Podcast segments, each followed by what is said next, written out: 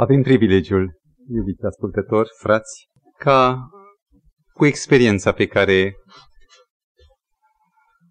nivelul istoric al destinului nostru, trecând prin mai multe filtre, depășindu-le, ieșind acum printr-o revoluție într-o mare deschidere, avem, zic, privilegiul ca cu această încărcătură să ne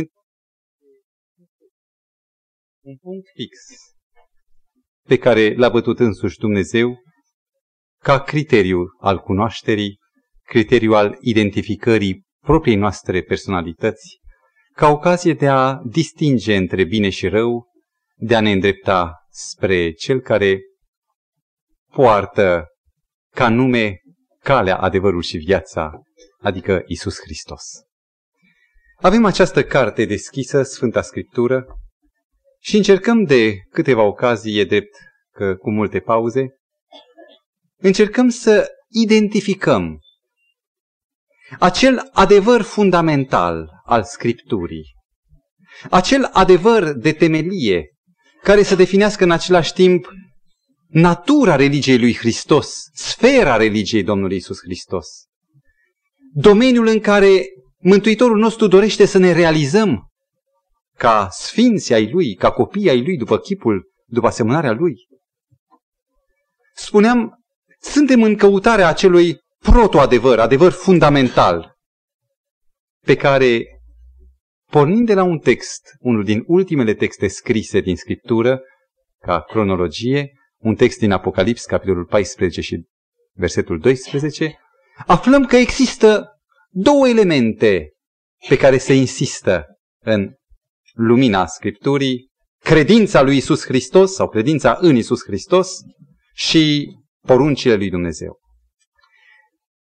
Cu alte ocazii am vorbit mai pe larg despre credința atât al lui Isus cât și în Domnul Isus Hristos. Astăzi am dori să continuăm un ciclu început cu ocazii în urmă, care încerca să cunoască nu doar conținutul acelor zece porunci, pentru că ciclul se ocupă de decalogul, de cele zece porunci, zic nu doar conținutul în sine a zece afirmații sau negații, ci în mod special să-L cunoaștem pe Dumnezeu prin ceea ce El ne-a dat nouă prin porunci. Este atât de important atunci când te apropii de cuvântul lui Dumnezeu să ai conștiința că nu analizezi un cuvânt, o logică, o scară demonstrativă, bună pentru minte, în care rațiunea să se pună la treabă și să afli niște lucruri distilând cu mintea ta. E atât de important să știi și să-ți amintești că atunci când iei Scriptura și o deschizi, te afli față în față cu o persoană. Poate nu o vezi, poate descoperi că este aici prin ochii credinței, dar indiferent de nivelul în care te afli sau de pasa în care ești, atunci când ești cu Scriptura deschisă, în fața ta este desfășurarea lui Dumnezeu. În mod special în descoperirea caracterului său.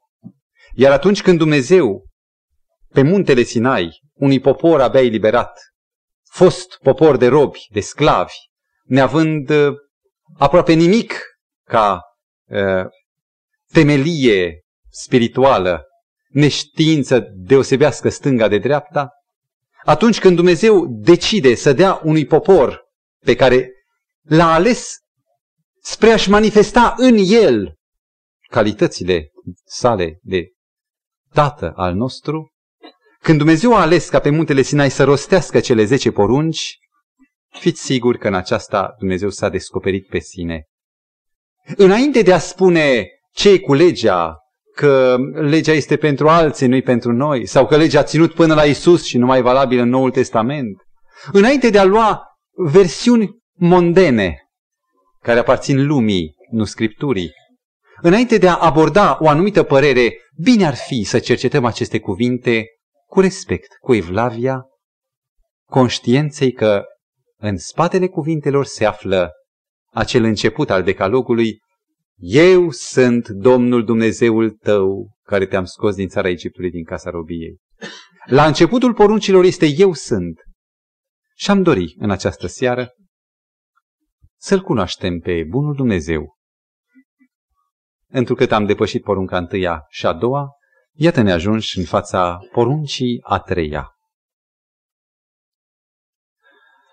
Deschid a doua carte a lui Moise, capitolul 20 din Exodul,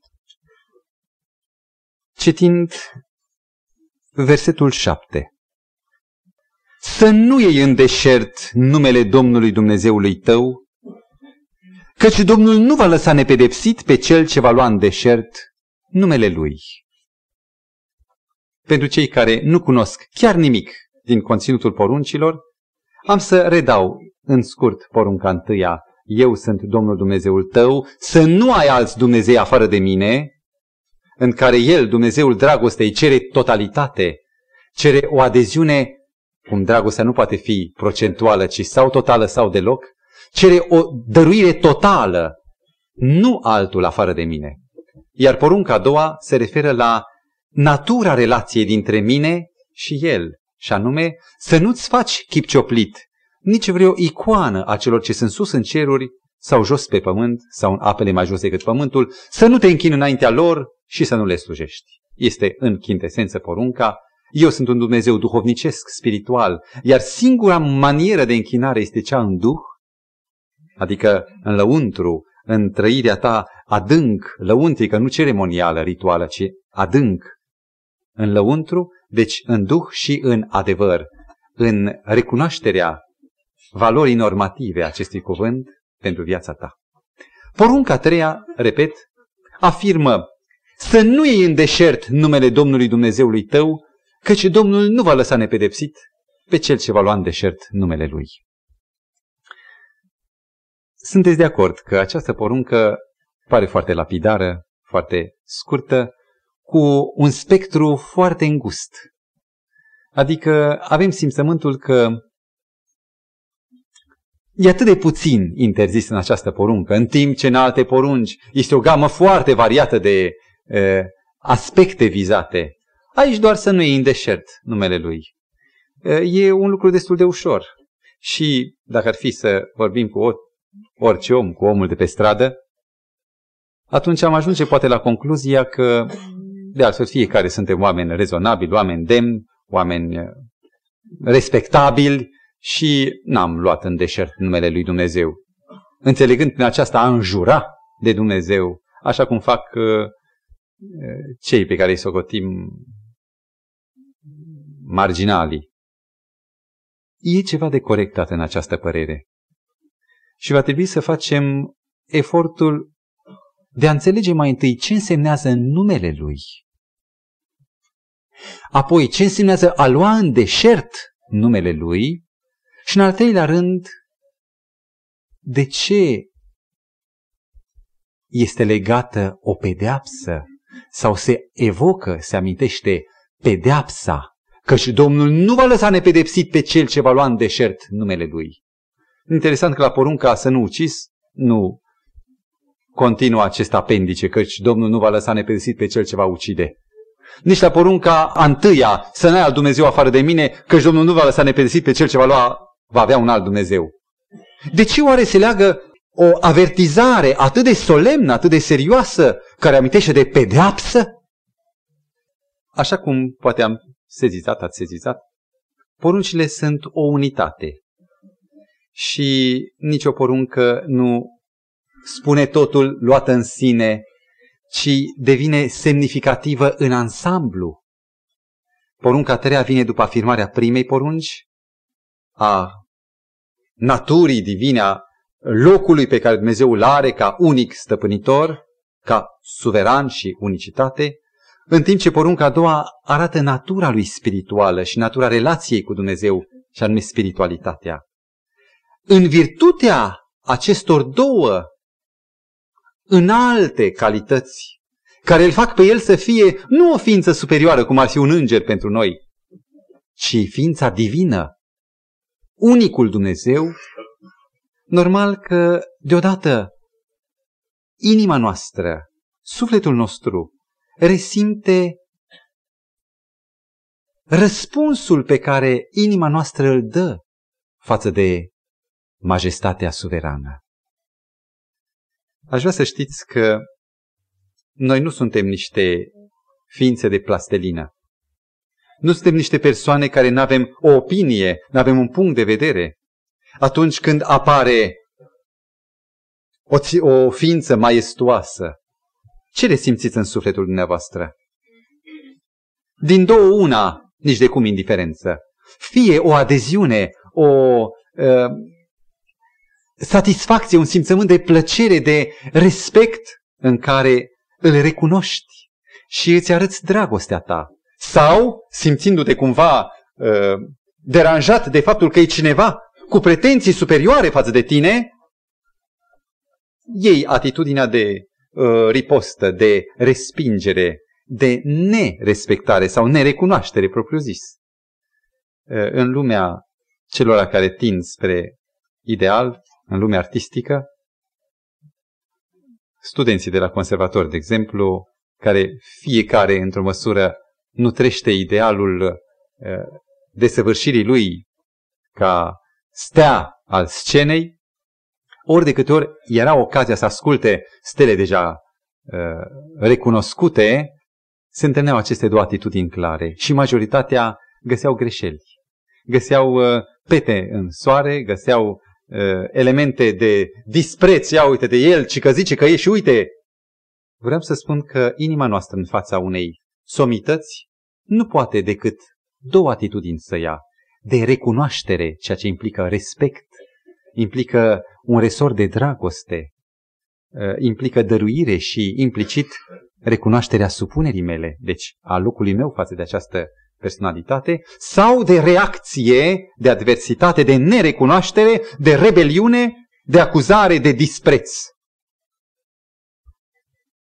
Iar porunca treia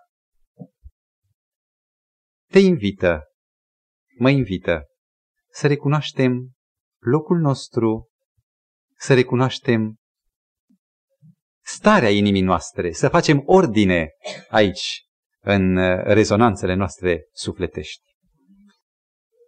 De ce oare porunca spune să nu iei în deșert numele meu? Și dorim acum să intrăm puțin în subiectul legat de nume. Când primul băiat primul meu copil era pe rol, urma să se afirme, nu știam ce va fi, ne gândeam la nume. Și încercam să dăm un nume după criteriul uh, relației față de părinți, tatăl meu e Petru, dacă este băiat să fie Petrică, sau căutam un nume care să fie plăcut, care să fie și plăcut de rostit, să producă uh, un simțământ de agreiere, de destindere, confortul emoțional al celea care spune numele lui. Numele pentru noi nu însemnează decât particularizarea sau individualizarea cuiva, de a-l distinge față de o colectivitate, față de o masă. De aceea dai nume și la cățelul tău, de aceea dai nume și la o stradă, dai nume și la o mașină, dai nume la, la, la, până și la stele și la craterele de pe lună. Ce este numele? Este doar un indicativ prin care poți să indici pe cineva. Așa este la noi, oamenii. Știați că în vechime numele însemna altceva.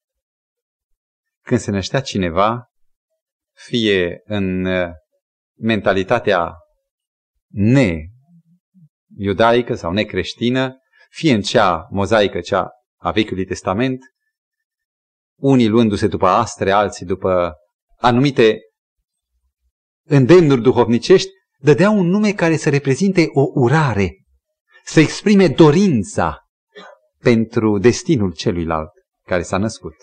Așa procedează omul când dorește ca numele să nu fie doar un indicativ, și anume să exprime un drum luminos, o urare pe care omul, rostindu-și numele, să-și o tot reamintească ca să-și fixeze și opțiunea după numele care îi rezonează în ureche, în inimă. Asta pentru că noi nu cunoaștem necunoscutul și dorim să fie așa, fără să știm dacă va fi sau nu. Atunci însă când vorbim despre Dumnezeu și numele Lui, sunt cu totul alte aspecte în discuție. Să vedem care sunt aceste aspecte. Când Adam a dus la maturitate împreună cu Eva, au deschis ochii asupra lumii din jur, Dumnezeu l-a invitat pe Adam să dea nume, să dea nume viețuitoarelor. Iar criteriile după care Adam dădea nume nu erau nici de urare, nici de indicativ spre particularizare, ci erau definiri caracteriologice. Regret că nu am niciun fel de listă de nume pe care Adam le-a dat la animale. Dar întrucât natura a fost prima lui carte din care a învățat, deduc de aici că această carte era ordonată, clasificată pe noțiuni uh, bine împărțite.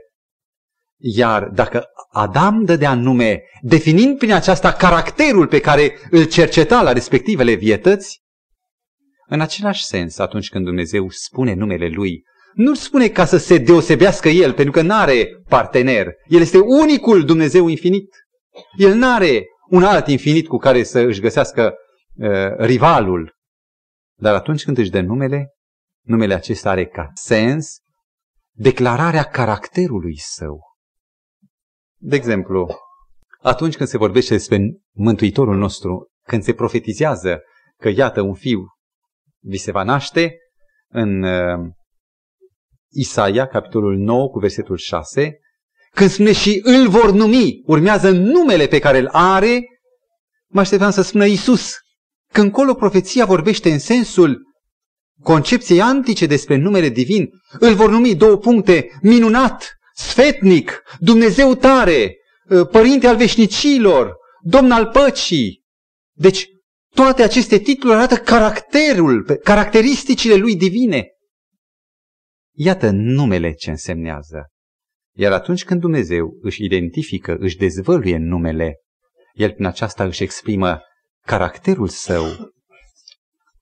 Uh, parantetic, supranumele sau porecla pe care o dădeau în vechime împăraților, încerca să, să împlinească acest sens, ca numele să exprime caracterul. Și exemplu unuia dintre regii Ptolemei, uh, care și-a ucis tatăl, i s-a pus numele de Filopater, adică iubitorul de tată, evident în antifrază, adică spunând invers decât uh, realitatea. Deci supranumele sau poreclele arată iarăși caracteristica, nu doar o distinție, ci caracteristica lui. Ce este numele? Să încercăm să completăm acest tablou al semnificațiilor unui nume. În vechime nu există artă fotografică. În vechime, ca să pui pe cineva să-ți sculpteze bustul sau chipul, era o lucrare și foarte scumpă și dacă era împărat, poate că îți permiteai să-ți reproduci chipul. La data aceea însă tot ce puteai să lași în urma ta, ca reprezentare, dacă erai absent, tot ce puteai să lași sau singurul lucru pe care îl putea cineva avea de la tine era doar numele ca element distinctiv. Mă gândesc la două evenimente în care oamenii s-au întâlnit cu Mântuitorul în evenimente vechi testamentare. Într-un caz, în Geneza 32, era vorba de lupta lui Iacob cu îngerul. Era cel îngerul Domnului, nu altul decât Mântuitorul. Și la un moment dat, când a simțit că uh, partida de confruntare cu Mântuitorul în acea luptă memorabilă de la părul Iaboc se termină, Iacob, într-o ultimă încercare, a spus care ți-e numele dorea ca să aibă acest ceva, probabil enorm de mult, și o să înțelegem de ce, din partea persoanei divine, la care persoana divină spune, de ce mă întreb care mi este numele? Și nu îi răspunde. Și cu altă ocazie, când părinții lui Samson se întâlnesc cu îngerul Domnului, aceeași întrebare îi pune Manoah care ți este numele? Ca să-ți aducem o jertfă, să te invocăm. Motivul pentru care vrea numele era ca relația să continue. Deci numele însemnează continuitatea în cazul relației. Iar acesta spune, de ce mă întreb care mi este numele? Numele meu este minunat. Prin aceasta îl identific pe acest înger care se prezintă ca îngerul Domnului, în timp ce el este Fiul lui Dumnezeu. Nu că Fiul lui Dumnezeu este un înger, decât că așa apare în, în relatarea scritorului Bibliei, el dându-se pe față că este minunat, adică este chiar persoana divină. Acum, atunci când Dumnezeu își dă numele sau oferă un nume, să nu credeți că El va purta o titulatură de distincție, ci în numele Său, într-o relație cu niște ființe materiale, El, imaterialul, a încercat să găsească această unică formă prin care să-și manifeste slava. Și numele lui Dumnezeu este prilejul prin care Dumnezeu își afirmă, își manifestă, își descoperă toată slava sa. Deci numele nu este, uh, repet, un apelativ, ci numele este un mod în care Dumnezeu își descoperă slava. Și aș vrea să uh, mă refer la Exod, capitolul 33 și 34, la un fragment când Moise a ajuns într-o intimitate mare cu Dumnezeu, îi spune, capitolul 33, versetul 18 și 19, Moise a zis lui Dumnezeu, arată-mi slava ta. Deci slava, la subiectul ăsta suntem. Și Domnul a răspuns, voi face să treacă pe dinaintea ta toată frumusețea mea și voi chema numele Domnului înaintea ta. Cum va reuși Dumnezeu să descopere slava sa, El, nevăzutul? Și el spune, voi chema numele meu înaintea ta. Iar în capitolul 34 și apare acest moment, versetul 5, 34 cu versetul 5. Domnul s-a pogorât într-un nor, a stătut acolo lângă el și a rostit numele Domnului. Două puncte. Domnul Dumnezeul tău este un Dumnezeu plin de îndurare, este milostiv, încet la mânie, plin de bunătate și credincioșie, își ține dragostea până la mii de neamuri de oameni, iartă fără de legea, răzvrătirea și păcatul și așa mai departe. Imaginați-vă ce nume lung. Poate că dacă aș trăi în acea vreme, aș da copilului meu ca nume mărturisirea mea de credință. Sau ceva ca să exprim numele acesta minunat pe care Moise, atunci când a auzit că Domnul Dumnezeu va trece și își va desfășura frumusețea, și-a ascuns fața în manta. Imaginați-vă că nu s-a delectat în cine știe ce priveliști colorate, iar frumusețea a trecut sub forma numelui care se desfășura înaintea lui Moise. În acest nume, el își descoperă caracterul său. Și de aceea, atunci când cunoști numele lui alias, adică caracterul lui Dumnezeu, poți spune, cum spune Isaia 50 cu versetul 10, încredeți-vă în numele lui. Cu alte cuvinte, să te încrezi în el. Numele tot ce ai de la Dumnezeul imaterial pentru tine, în limba ta, în sistemul tău de referire. Sau în Cefania 3 cu 12, a căuta scăparea în numele Domnului. Ați căuta, cu alte cuvinte, soluționarea problemelor, rezolvarea crizelor tale în numele acesta care nu este un nume oarecare. Există o anumită fracțiune între uh, confesiunile creștine născute în secolul trecut. Ei fac mare caz, nu dau numele lor ca să nu aduc niciun fel de uh, jignire a sentimentelor cuiva, fac mare caz în jurul numelui și spun numai așa, dacă îi zici așa, el e legându-se de un nume care și acela nu este bine definit. Este luat uh, foarte omenește și fără înțelegerea sensului profund. Nu vreau ca să mă repet, mai sunt și alte mănunte care le-am dezbătut la uh, uh, timpul potrivit în ciclul Tatăl nostru când am vorbit despre Sfințească-se numele Tău. Și nu vreau să mă repet, zicând ceea ce am spus atunci. Și acum, rostirea numelui lui Dumnezeu. Ce însemna aceasta în vechime?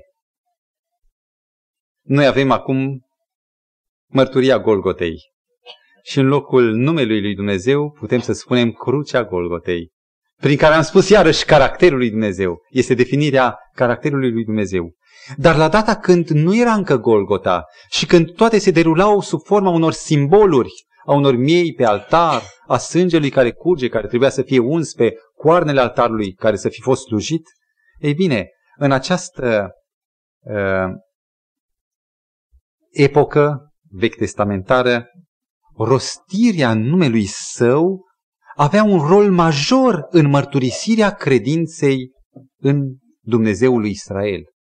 Rostirea numelui însemna invocarea.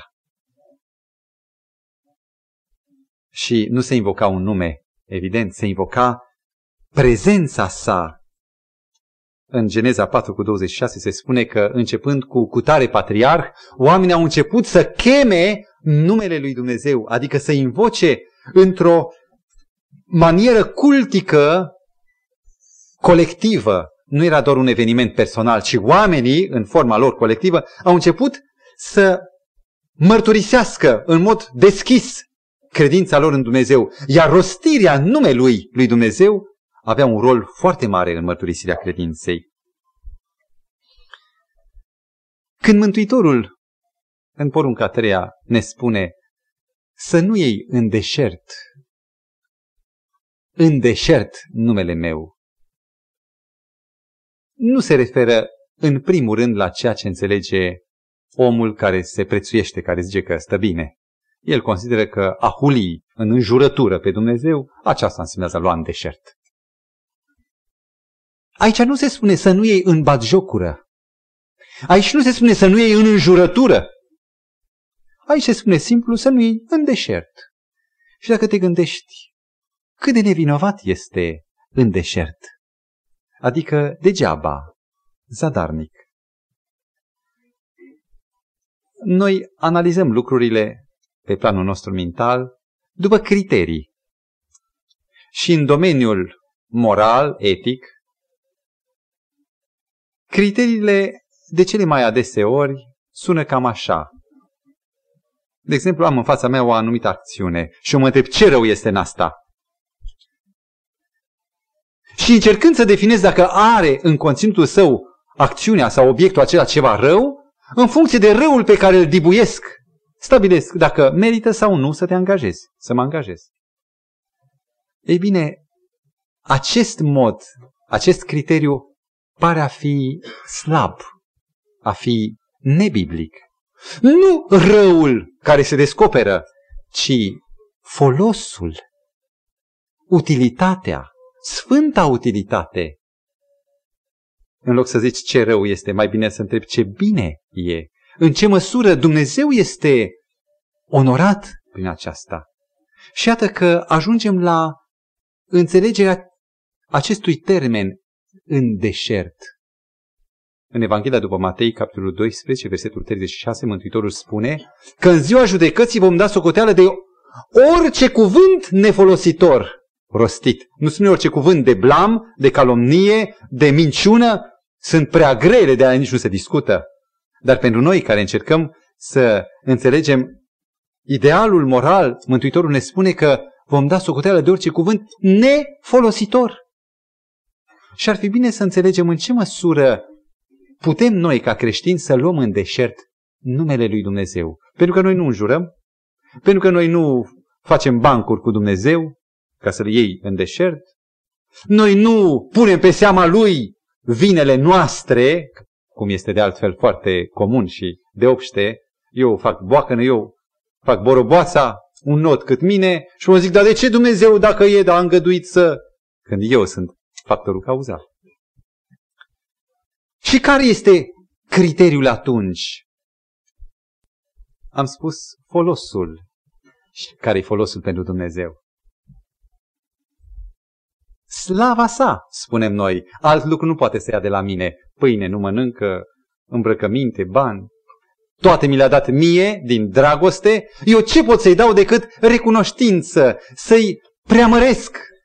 Nu sub forma preamăririi unui monar, să nu avem criterii sau uh, considerente omenești, ci să-i aduc acea recunoștință care să îl încununeze, să-l încoroneze cu bucuria mea. Noi adesea am conceput greșit a-i aduce slavă lui Dumnezeu. A-i aduce slavă înseamnă să-i spui uh, poezii, uh, declarații bogate, cu ornamente, cu broderii. Greșit. Mântuitorul este modelul în care să aducem slava lui Dumnezeu. Și anume să lucrezi de așa manieră încât oamenii să vadă slava lui Dumnezeu. Maniera prin care noi putem să-i aducem slavă, fiind în acord cu porunca a treia, este acea manieră de a produce slava lui în fața ochilor orbi care nu văd slava aceasta. Nu atât să-i aducem lui în sine, cât să-i oferim ocazii de a-L slăvi în ochii oamenilor, în ochii acelora care n-au văzut încă până acum slava lui Dumnezeu. Aș dori să stabilim trei domenii în care oamenii pot să ia folositor sau în deșert numele Lui. Primul domeniu este domeniul exprimării verbale, expresiilor verbale. Este la locul lui să spun că în lumea în care am crescut și din care am făcut parte până la data când am cunoscut Scriptura, cuvântul zău era curent, rulat. La o întrebare o, îl ziceai, la o neîncredere iar îl ziceai, la o încercare de a fi convingător îl rosteai și spuneai zău. Iar acest zău nu este altceva decât sufixul, să zic, sau ultima silabă a unui jurământ, jur pe Dumnezeu. Și pentru că era prea lung să-l spui, foloseai doar prescurtarea. Probabil că cei care n-au cunoscut această poruncă se cutremură la ideea că prin aceste expresii verbale uh, obișnuite în care nici nu te mai gândești că invoci prezența lui Dumnezeu, rețineți, fără a avea nevoie de persoana lui, fără a avea nevoie de prezența lui autentică, ci doar îl invoci în joacă, este un lucru grav. Și Domnul nu va lăsa nepedepsit pe cel ce zice, de exemplu, cuvântul zău. Acesta este primul domeniu în care ușor ne putem lămuri și putem stabili niște stăvilare ca de acum încolo să nu mai calc în veci pe terenul lui zău. De exemplu, o altă expresie din aceeași categorie, în prima categorie, este să spui, Doamne, ce, nu știu cum, deci îl invoci pe Dumnezeu, dar nici nu te gândești la el. Este iarăși o luare în deșert. Și s-ar putea să greșim aici. Sau Dumnezeule, să mă ierte Domnul, eu doar le ilustrez ca să ne amintim cam cum se poate lua în deșert, rostind numele Lui, cum făceau alții semnul crucii sau cum uh, alte mentalități religioase comit alte acte de uh, caracter cu caracter ritual. Aș vrea să mă refer acum la un al doilea domeniu în care se poate lua în deșert numele lui. Ca să descoperim că, de fapt, porunca treia nu are un spectru îngust. O să vedem cât de larg este spectrul acestei porunci. Se mai poate spune ceva pe lângă expresiile verbale, categoria întâia? Eu, până nu de mult, credeam că nu. Și iată, spre surpriza mea, o a doua mare categorie. Știați că păgânii au aceeași, să spun, semnificație pentru invocarea numelui, numelor zeităților lor. Păgânii invocă și ei. Vă amintiți? Baale, Astarteie. Invocarea numelui unei zeități era similară și la păgâni. Dar știți cu ce gând invocau păgânii? Se spunea într-o ocazie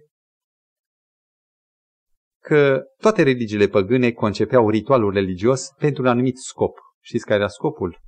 Îmbunarea unui zeu, câștigarea unor avantaje.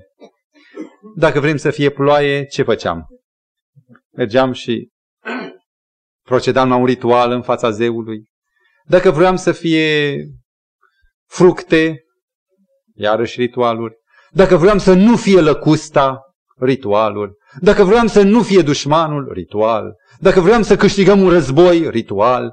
Și în invocarea numelui zeității, religiosul păgân intra în convingerea că el poate să manipuleze pe Dumnezeu în folosul lui. Acestea sunt religiile omului, religiile antropocentrice, centrate pe om, religiile egoiste, egocentrice, în care eu, eu ce fac? Eu nu sunt păgân, eu am nu o invocare și ritualul. Eu ce am, vă rog? Vedeți? Eu am rugăciunea. Și în cadrul rugăciunii eu pot fi exact cu mentalitatea unui păgân care încerc prin invocarea numelui lui Dumnezeu să stabilesc religia interesului meu. Și încerc în termeni creștini, invocând numele lui Dumnezeu, să stabilesc o relație păgână. Pot eu oare în rugăciune să folosesc în deșert numele lui? E un cutremurător al doilea capitol, foarte semnificativ. Atunci când ne plecăm foarte solemn și serios pe genunchi, uităm că Dumnezeu spune să nu iei în deșert numele meu. Și o zic, Doamne, scapă-mă de cutare, fără să știu care e voia Lui, dacă, fără să știu dacă nu cumva eu sunt acel greșit. Încerc să-L chem pe Dumnezeu, să-L invoc într căile mele. Nu să zic, Doamne, care-i voia Ta? Cizelează-mă și du-mă în căile Tale. Această schimbare de sens, această punere a lui Dumnezeu în slujba mea, este luarea numelui lui Dumnezeu chiar în termeni creștini, în sensul cu totul și cu totul vinovat. Am să amintesc la sfârșit pe unii care vor veni în ziua aceea, cum scrie în Matei 7 cu 21, spunând, Doamne, n-am invocat noi numele Tău făcând și dregând? Deci, atenție, a doua categorie în care folosim magic numele lui Dumnezeu, folosim obligator sau încercăm să obligăm pe Dumnezeu, folosim numele lui Dumnezeu în sensul de a-L manipula pe Bunul Dumnezeu. Și aș vrea să indic acum spre al treilea mod, o a treia manieră prin care se poate folosi în deșert numele Lui. Dacă prima manieră a fost expresia verbală, zău, doamne și așa mai departe, dacă a doua categorie a fost în domeniul foarte intim al experienței mele religioase în rugăciune, care ocupă și ea un anumit procent al vieții mele, al treilea capitol este cel mai probator, cel mai grav. Și o să-l descoperiți. În anul 340 s-a născut Ambrozius de Mailand, un episcop. A murit în 397. Un creștin care, știți ce înseamnă creștin? Ce înseamnă creștin? Vine de la latinescul lui Hristos, Crestus. Sau Hristos. O transliterare. Crestus înseamnă și bun în latinește, de aceea au socotit că e foarte bună această transliterare, cei de atunci. Este o preluare a cui? A numelui lui Hristos asupra ta. La data aceea creștinismul trecea prin diferite strâmtorări și e, avea de acum o tradiție, o existență de două, trei secole. La data când Ambrozie scria, iudaismul era în disgrație. Ia ascultați ce spune Ambroziu. Arderea unei sinagogi de evrei este o faptă plăcută înaintea lui Dumnezeu. El declara ceva, era un episcop, conducător religios, purta numele de creștin, declarând că nimicirea unor evrei cu sinagogă cu tot ar fi o jertfă plăcută lui Dumnezeu. El vorbește reverențios, el nici nu se roagă, dar în declarația pe care o adresează cu privire la Dumnezeu, el pune pe seama lui Dumnezeu un caracter care nu-i aparține. Este mai mult decât doar în deșert. Și urmarea. În anul 451, în Alexandria din Egipt se petrece o tragedie. pentru un om. Locuia în Alexandria o filozofă, o femeie neoplatonică, numită Hipatia. Era vestită pentru ținuta ei demnă. Platonicienii erau oameni morali, nu de dați la fel de fel de vicii motivate. Și deși mulți au vorbit despre caracterul ei pur, curat, în Alexandria, la data aceea, era un puternic curent de creștinare cu forța prin decret imperial de impunerea creștinismului ca unică religie. Iar la data aceasta, Hipatia era exponenta unui alt fel de crez. Nu intra în conflict cu practica creștină, dar înălța o altă concepție despre Panteon. Chiril din Alexandria, ați auzit de Ciril, un episcop și ăsta mare, în anul 451, instigă prin vorbirile lui, asemenea lui Ambroziu, instigă popoarele, noroadele care, pentru a-și face rost de niscaiva merite, pândesc la o răscruce caleașca acestei filozofe, se răpustesc asupra ei, o smulg din carul ei, o trag într-o biserică, în biserica Cesarium, îi rup de pe ea hainele și într-un val de mânie o ucid cu pietre. După ce au omorât-o cu pietre, îi smulg brațele, mădularele, picioarele și în felul acesta o tărăsc afară în bucăți din biserică, biserica locașul unde e chemat numele lui Dumnezeu, și în final o ard afară. Ce vă spune aceasta? Oare porunca a treia are de a face doar cu expresiile verbale? Are de a face doar cu declarații ale buzelor, ale limbii? Sau porunca a treia are cu a lua numele lui Dumnezeu, nu numai să nu iei, nu numai pe buze, ci în viață? Știți ce însemnează creștin? Cel care a luat numele lui Dumnezeu și acum, începând de azi, mâine, poi mâine, în tot ce fac eu am luat numele lui Dumnezeu. Cu ce mă ocup? Ce fac? Unde duc acest nume? În ce acțiuni, în ce afaceri îl antrenez pe Dumnezeu? Pentru că eu am luat numele lui Dumnezeu. Nu se referă doar la buzele mele, se referă la viața mea. Și aici, dacă vreți, este cea mai grea lovitură și cel mai cumplit mod de încălcare a poruncii a treia. Și aș vrea să vă prezint câteva din dramaticele descalificări rușinoase ale creștinismului în modul în care au luat în deșert numele Domnului. În secolul 13, 1200 și ceva, Grigorie, Papa Grigorie al IX-lea, vestitul călugăr Hildebrand, dar care poartă numele de Grigorie al IX-lea, a înființat inchizitori, a înființat primii controlori de conștiințe dintre dominicani sau franciscani, iar Inocențiu al patrulea oferă inchiziției dreptul de a obține mărturisirile prin schingiuire, prin arderi de rug, perug și așa mai departe. Dacă prima vrăjitoare a fost arsă în 385 în numele lui Hristos, o luare în deșert, ultima s-a sfârșit în 1888 tot pe rug în Peru. Se apreciază că papalitatea ar fi procurat un număr de 50 de milioane de victime în numele lui Dumnezeu. De ce este batjocorit creștinismul?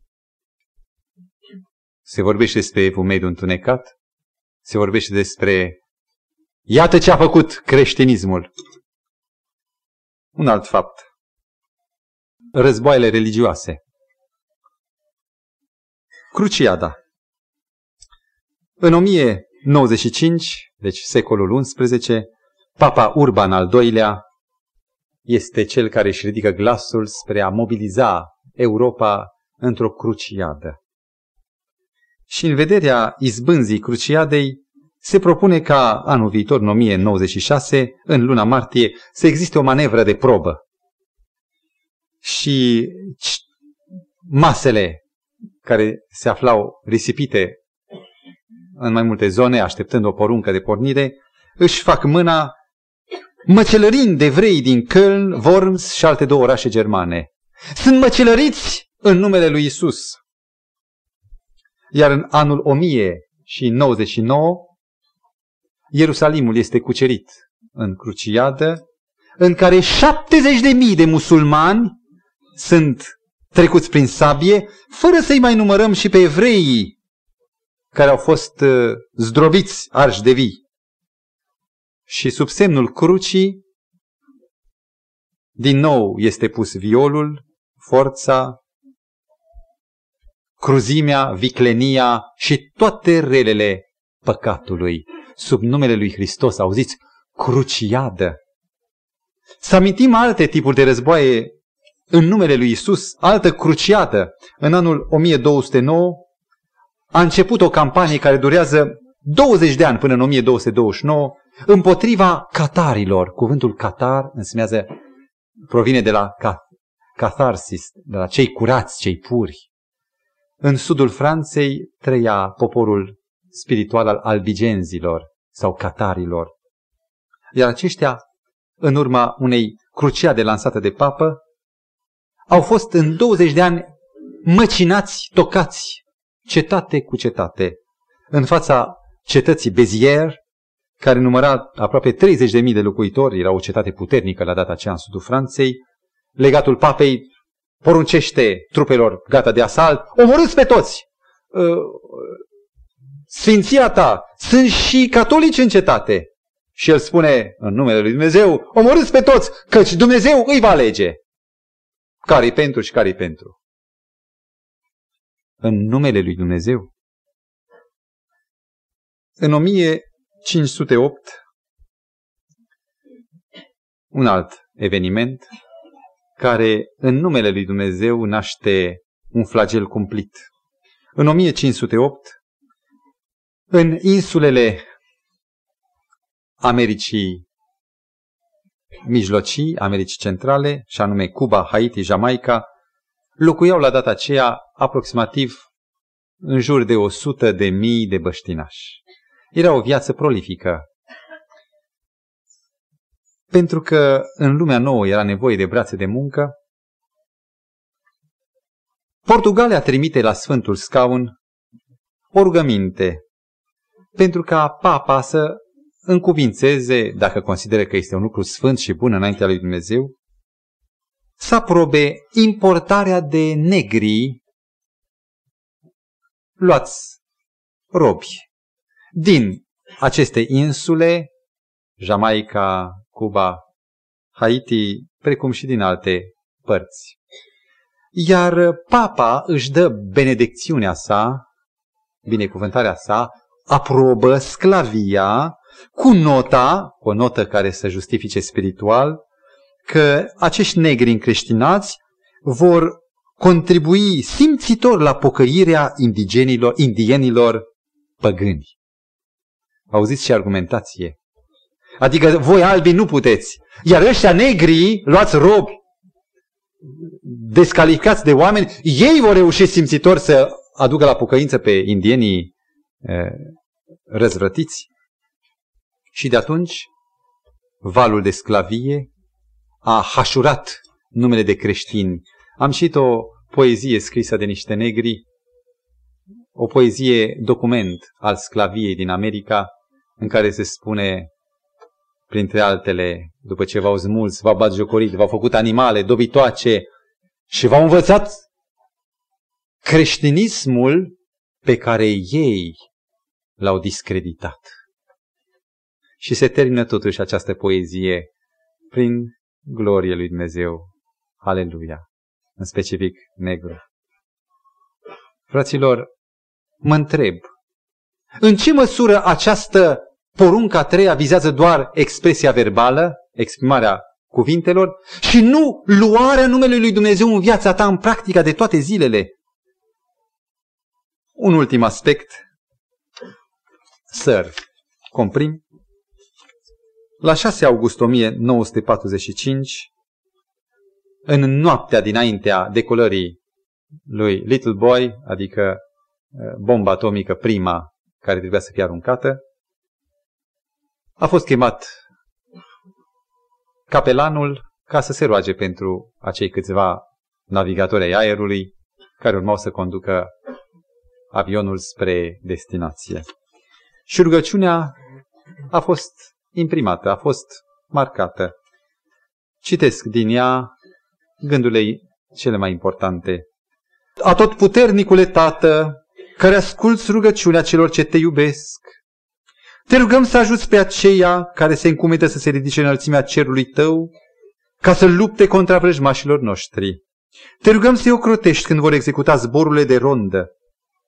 Fie ca acești bărbați, fie ca acești bărbați care vor zbura noaptea aceasta să fie în siguranță la adăpostul tău și să se întoarcă nevătămați la noi. Cu încredere în tine vom continua drumul nostru pentru că știm că ne aflăm sub scutul tău. Amin. Și în dimineața aceea și în cele care au urmat, 400 de mii de oameni sunt loviți de biciul morții în Hiroshima și Nagasaki. În numele cui, mă întreb? Aș dori, fraților, să fiu puțin mai concret.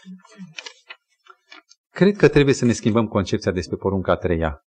Și ar trebui să o înțelegem că nu este vorba de o luare în limbă doar, și aceasta este o problemă de respect. Dar dacă tu porți numele lui Hristos, dacă tu ești creștin, dacă eu sunt creștin, a lua asupra ta numele lui, nume care arată slava lui, caracterul lui, nu înseamnă oare a lua efectiv, în practică asupra ta, iertarea lui, dragostea lui, mila lui, răbdarea lui, dispoziția de a crea punți cu cei păcătoși și toate elementele de ansamblu ale caracterului lui Dumnezeu. Aceasta însemnează să nu iei în deșert numele Domnului Dumnezeului tău. Eu mă întreb, în ziua aceea, când bunul și dreptul judecător te va chema pe tine și pe mine, la bară, și voi sta cu raportul vieții, oare ce fapt va conta cel mai mult la, în cazul negativ, la declararea vinovăției mele? Porunca întâi că am avut alți Dumnezei Porunca a cincea că n-am cinstit pe tatăl meu sau mama mea? Porunca a șaptea sau a șasea sau a opta, care sunt aspecte particulare ale unui fond păcătos? Sau cumva porunca a treia, aceea care vizează invocarea în viața ta, luarea asupra ta a numelui lui Dumnezeu și pe orice semnătură, pe orice vorbă, pe orice privire, și în orice relație cu semenii tăi, să reproduci slava lui sau să întuneci slava lui. Nu întâmplător în dreptul acestei porunci sau porunca aceasta se încheie, căci Domnul Dumnezeu nu va lăsa nepedepsit pe cel ce va lua în deșert numele lui. Și aceasta se referă, știți la ce? Să nu credeți că Dumnezeu pedepsește în maniera omenească. Noi pedepsim, fie în cadrul organizației, fie în cadrul familiei, fie nelegitim, pedepsim. Vă rog însă să rețineți, Dumnezeu nu se potrivește modelului nostru. El își va păstra doar acest drept de a ratifica ceea ce noi înșine am decis într-o viață pe care am trăit-o. Și el cu durere va spune, tu ai ales despărțirea veșnică de mine, pe veci adio, sau vino la mine, binecuvântatul tatălui meu. Mă gândesc la ultimul text cu care închei, la textul din Matei, capitolul 7 cu 21. Nu orice cine îmi zice, Doamne, Doamne, care invocă numele meu, care zice că e creștin, nu orice cine îmi zice, Doamne, Doamne, va intra în împărăția cerurilor, ci numai cel care va face voia Tatălui meu. Aceasta înseamnă împlinirea poruncii a treia Mă bucur la această împlinire evanghelică.